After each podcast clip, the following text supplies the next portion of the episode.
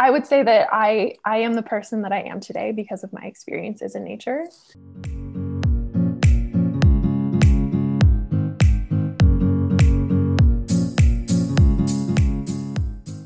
Hello, hello everyone, and welcome to 10 Minutes to Change. So, today's episode is about ecological grief, and it's time that we start talking about it. And so, for those of you that don't know what it is, ecological grief, also known as climate grief, is the pain, sadness, and feelings of loss that we experience when we witness or we lose an environmental place or species or body of water. Um, and Ashlee Cunsolo, who has her PhD, she um, is a researcher and she is the director of the Labrador Institute of Memorial University in Labrador, Canada. So, Ashlee has spent the past 12 years studying the impacts of climate change on mental health, and um, she first learned about the term ecological grief when she was conducting interviews with Inuit communities in Labrador. And so she says that when she learned about the term, it really came from the Inuit that she was working with and how they described it as grief related. Um, and it really resonated with her, and she said that they were giving voice and definition to what many, many people feel in regards to the changing climate and the climate crisis. Um, and she says that as humans, we are part of the ecosystems that we live in and within the animal kingdom. So there's this innate connection to the environment, whether we realize it or not. The extension to mourning beyond humans is a normal response to climate change. Um, and while others have advocated for terms like ecological hope instead of grief, um, she says that by calling the feeling what it is, grief, it's one of the most important things we can do. And the reason why is because it validates that difficult experience that so many people across the world are having. Plus, there's also great power in collective grief. And we should look at it as a political mechanism and not something to shy away from because talking about it can help us come together. And that's where the incredible power in grief comes in. So, if you're experiencing ecological grief like I am and the members of Sierra Youth, here's how to cope with the feeling and to use it as a catalyst for action. So, that's what we're here to do today. We're here to talk about the ways in which we've all experienced ecological grief, and we're here to use it as a catalyst for coming together and doing something about it. Emily is kicking it off this week by leading us through this great episode, so we hope that you enjoy. So, just quickly to start, um, before Emily takes it over, I'm just curious to know what are some things that you all value in nature? Clean air, like standing outside and just feeling that crispness in my lungs. Water. I have a really strong connection to water, and I was raised by many different bodies of water. And whenever water is impacted by pollution, I just feel that pain and I feel that loss and that grief um, because I always feel so at peace when I'm by the water. I think I hold the relationships in my life with a great amount of value, and there's never been a better way to explore those and be fully immersed in those than when you're in nature. There's no distractions and just fosters vulnerability and amazing chats. I just genuinely feel more like myself in nature. It supports my relationships, you know, like you do activities with your friends outside. It supports my mental health. I go out for walks a lot just to kind of stand in awe of what's around me in BC. And I just couldn't imagine my life without nature and its intrinsic beautiful qualities. And I've made a conscious effort because I think that my values as a person have changed over time, but I'm not separate from the environment. I am one with it. So kind of what you do to the environment, you also do to me? For me, a lot of it is kind of what you just said, Brenna. Like, I really just thrive when I'm outside and in nature. And, you know, for me, I was able to grow up like hiking to beautiful glaciers and like I just want to like that's something that I hold valuable is just like that piece of ice on a mountainside um, and I would love to be able to kind of protect that, um, which leads me to my next question for everyone. Um, how have those values that you just mentioned driven your engagement in the climate movement? I feel like for me, it's literally everything. Like everything I care about is rooted outdoors and it's rooted in me.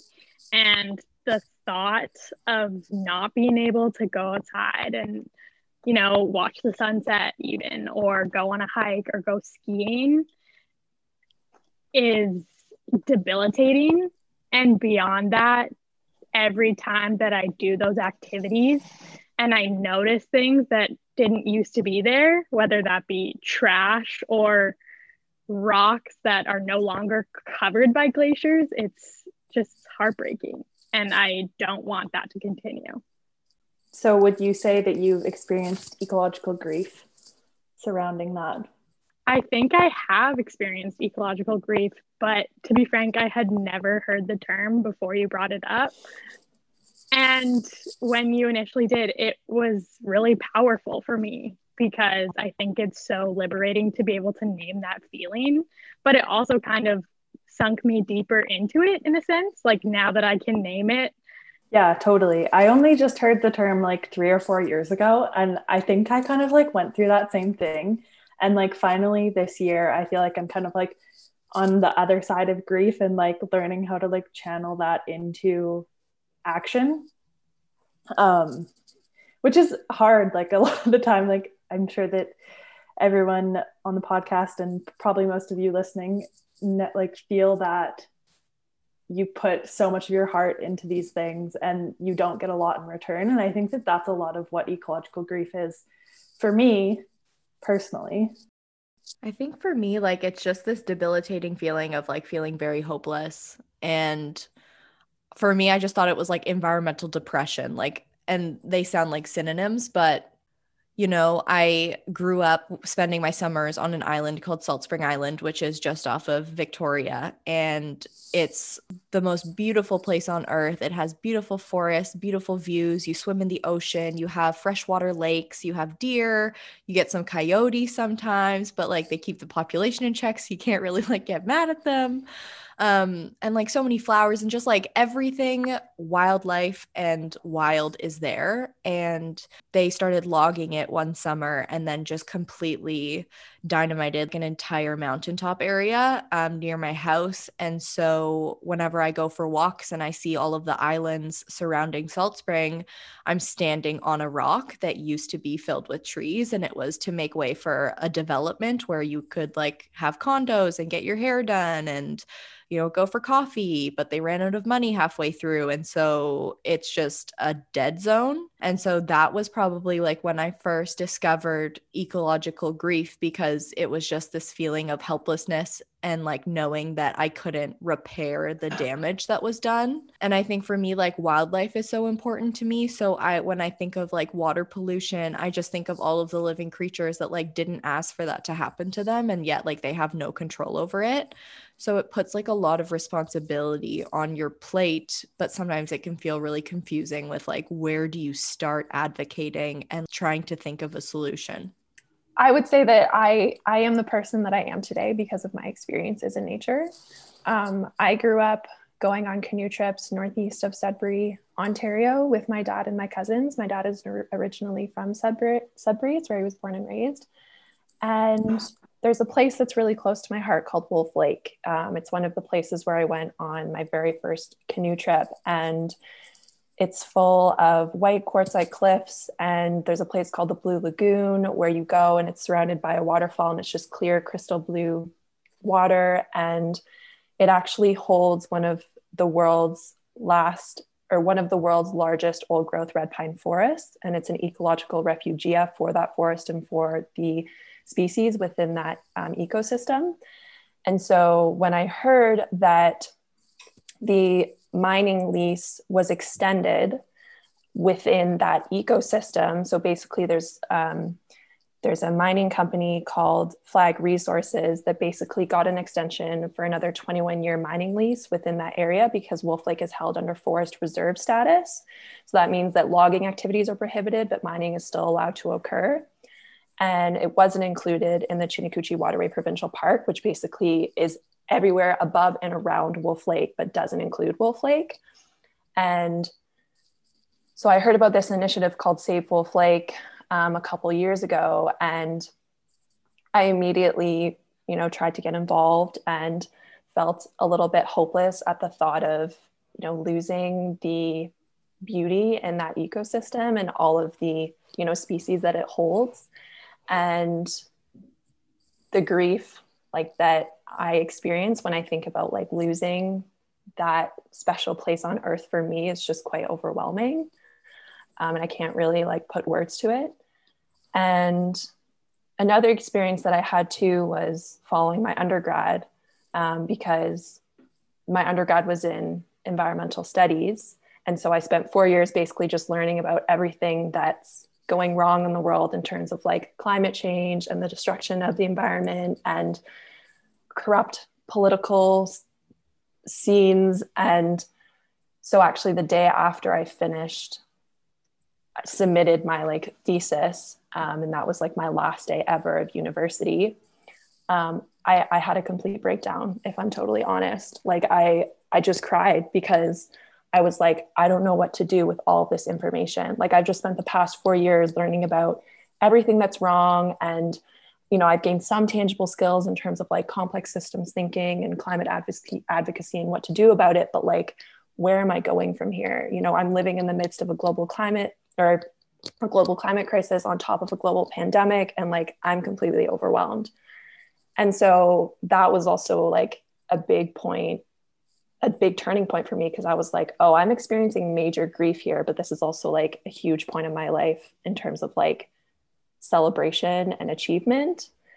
So I think it's possible to feel that love and reciprocity and care for the earth on top of also feeling the guilt and shame and like feelings of grief and loss at the same time. And like my experience is like not knowing how to cope with that. Like I've had to find ways within the past couple months after finishing graduating in terms of how to like move on and actually like take what I've learned and do something about it because otherwise I just sit in hopelessness and I feel so overwhelmed. That hits yeah. me in the soul. I've 100% have been there. I completely agree. Yeah, I feel like the concept of ecological grief is tied so much to this responsibility that we all feel. Um, definitely us five in the environmental movement in this community. Um, it's just this overwhelming feeling that we've let everybody down. Everybody, in terms of the humans on this planet, the plants on this planet, the animals on this planet, everything. Like, we didn't manage anything well. And there's such a weight and a grief to that. And I think we all have these experiences of comparing our childhood to current state and seeing how everything is dwindled and dulled and how anxiety inducing that is and coming to terms with how do we keep what's here now. And there's no bringing some species back. So how do we make sure that we can sustain what we have now? Just using that as momentum to be able to move forward and like create change I do a lot of thinking where I'm like, where did we go wrong? Like, how did this even start? Because I'm surrounded by a culture that I don't agree with and a value system that I don't agree with. And yet I succumb to them sometimes because I don't know how else to live. But I think basically my despair for the climate emergency and everything that comes with it hit me in 2018 when I just started like really noticing climate strikes around the world. And I was like, if all of these people can do that and be vulnerable and be brave and show up and advocate, uh, advocate no matter how scary it can be, then I can too. So I mentioned in the first episode, I changed my degree and I was like, I don't even know what this is going to look like, but I'm just going to go back and study this because this is the most important thing I think that will impact impact everybody. I'm not doing this selfishly. I want the world to still be here for everybody and I want people to live a good quality life. For me, I just kind of tried to go back to school and I just tried to volunteer. And I think that's sometimes I'm even like, is that even enough? Like, I don't even know if I'm doing anything because grassroots action can be really hard to quantify and to really hard to see the results. But genuinely, when I'm talking to you, I just don't feel so alone and I feel more motivated to keep on doing what I'm doing. And I genuinely think at the end of the day, like if I can change like one or two people's minds, ideally more than that, but if I can uh, educate and like change one or two people to advocate advocate for the same things that I'm advocating for, that means something to me.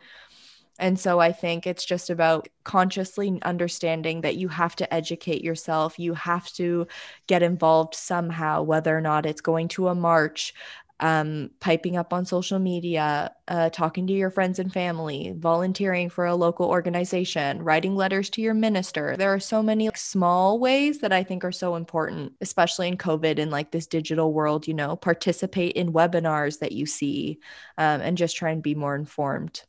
I think public education or public awareness is one of the biggest gaps and the biggest opportunity for us to turn this boat around. Does anyone want to share any coping mechanisms? Um, I feel like that kind of touched on some coping mechanisms, but um, maybe some more like personal coping mechanisms that we've adopted to deal with ecological grief. For me personally, I like to write and to meditate, and that's kind of something that like has helped me deal with that and just like honoring that grief, I think is a big one. Mm-hmm. I really like what you just said about honoring grief rather than like putting it away in a box and never dealing with it. because I think that myself included, like I have a tendency to like put an emotion to the side and be like, oh, I'll deal with you later when I have time. But like, that's not the way life works. That's not the way our minds and our bodies work and the connection between our mind and our body and the things that we feel. So for me, I actually went to therapy and I am a big proponent for therapy attendance. Um, I've worked with a somatic experiencing um, therapist and she's taught me a lot about the connections between the mind and body and the way that trauma and grief are stored in the body.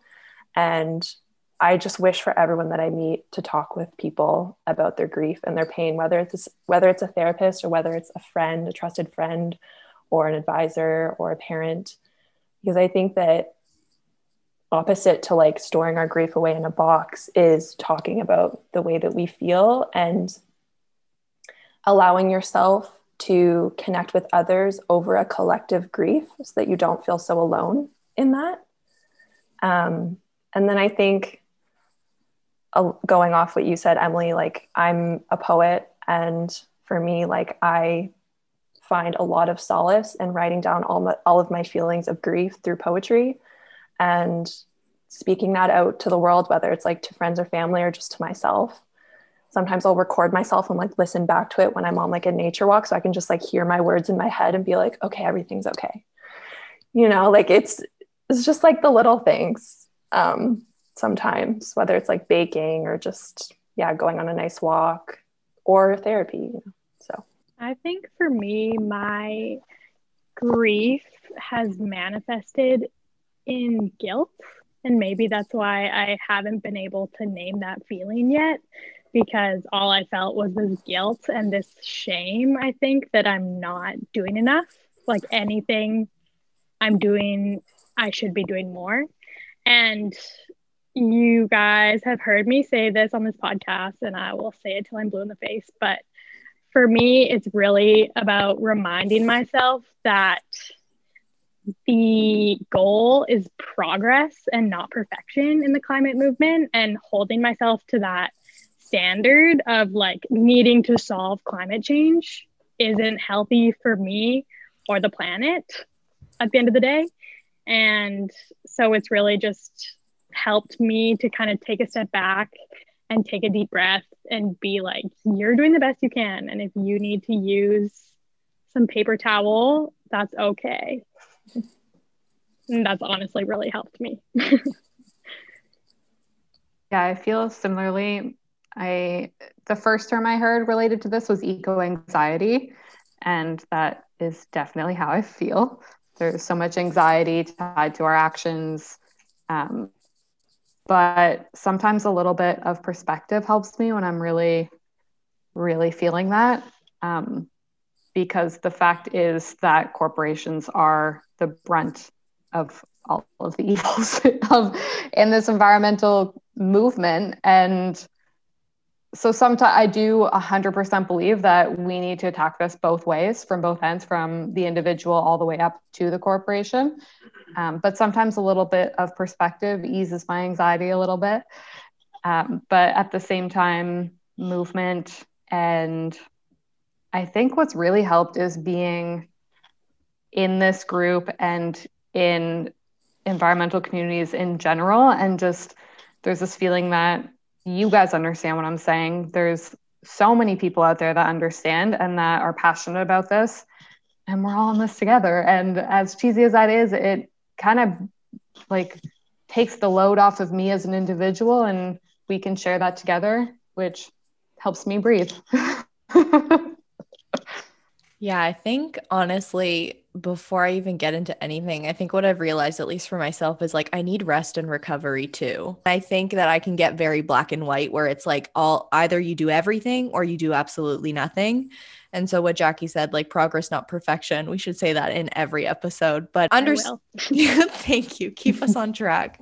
It's like not forgetting that, you know, you are a person too. You have other hobbies and you have things you like, and you need to still feed those in order to keep pursuing this mission. Because if you burn out now, think about all those years that you'll lose um, potentially like fighting for change and so i think that that's something i need to work on because i end up just like bearing myself up to my up to my eyeballs in work and environmental related news which i'm passionate about but it can be very overwhelming. And so i think that also like allowing yourself space to disconnect and appreciate where you are now and appreciate the present and like how things are is also really important too. I think also one thing that i found like really great is just like talking about ecological grief um, more and more. Like you know it's been something that i've made a point of talking about especially in the last like year. And i think that like just knowing that other people are experiencing it as well because i think that it's like grief is really easy to like feel isolated in. And by like talking to other people you kind of just realize that like a lot of people are feeling the same way Today, for your 10 minutes to change call to action, we are asking you to take 10 minutes to call a friend or a family member to talk about ecological grief. Ask them if they've experienced it. Talk to them about your experiences. Talk about how you can continue moving forward within the climate movement with momentum, even while coping with ecological grief. Don't forget to check out this episode's show notes for more resources on ecological grief and actions you can take and things like that. Um, please follow us and subscribe on any platform that you listen to your podcasts. And we're also on Instagram at 10 Minutes to Change Podcast. Thanks so much for listening, and we'll see you soon.